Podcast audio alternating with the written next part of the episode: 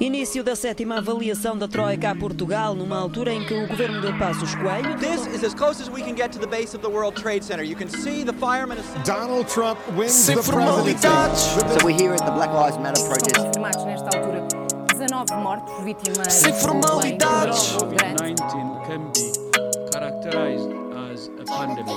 Sem formalidades.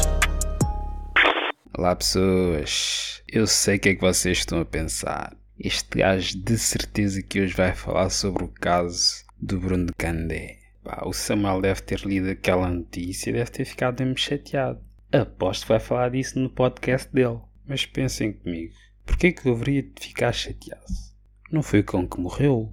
Pelo menos agora sei mais um truque para não ser morto. Já tínhamos visto com o caso do George Floyd que um dos truques é pagar sempre com cartão de crédito. Para quem não sabe, chamaram a polícia porque ele tentou pagar com uma nota falsa. Se ele tivesse pago com cartão de crédito, quem sabe, ainda tivesse vivo. Agora já sei que não posso passear cães ou cadelas. Acho que é uma cadela. Também não gosto de passear. Prefiro tê-las cá em casa. É aqui onde estou. Na minha cama. Ah, cadelinhas. Desculpem, desculpem. Acabei de chamar mulheres cadelas. Desculpem, desculpem, desculpem. Podem me chamar de cão.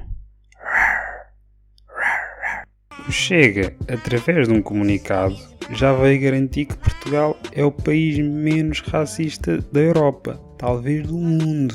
Dizem eles. O que é que interessa? O recente relatório que diz que Portugal é o país mais racista da Europa. Só não se sabe do mundo porque não chegaram a perguntar. Senão também ganhávamos.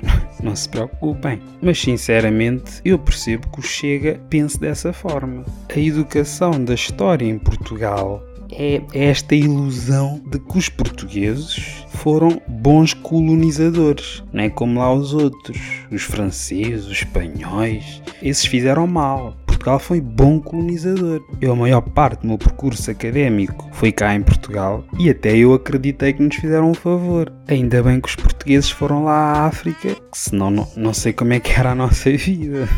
Se calhar nem existíamos. Como é que um país que fez tão bem à África poderia ser racista? Como?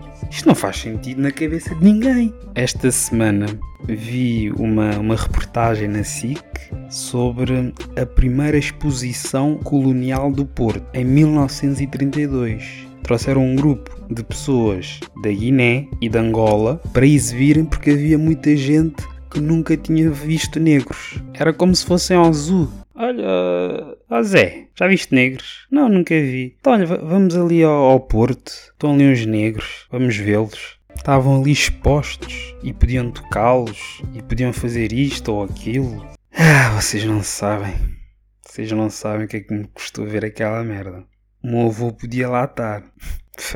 Este senhor que matou o Bruno Candé tem 80 anos. Isto que eu vos relatei foi há 86. Ele cresceu neste ambiente. Para mim, estranho seria se ele não fosse racista. Depois de já ter feito o trabalho de edição todo e essas coisinhas todas, é que eu me apercebi que 2020 menos 1932 não dá 86 anos. O que acontece é, em 1932 houve uma recriação de uma aldeia tipicamente africana no Parque Eduardo VII, com 50 nativos da Guiné. Em 1934 é que houve esta exposição de negros. É melhor sofrer com dignidade do que aceitar a segregação na humilhação. Que haja mais justiça, paz e amor, conquistas e liberdade. A educação é a maior arma para a libertação. Voz da revolta, sou soldado da rua.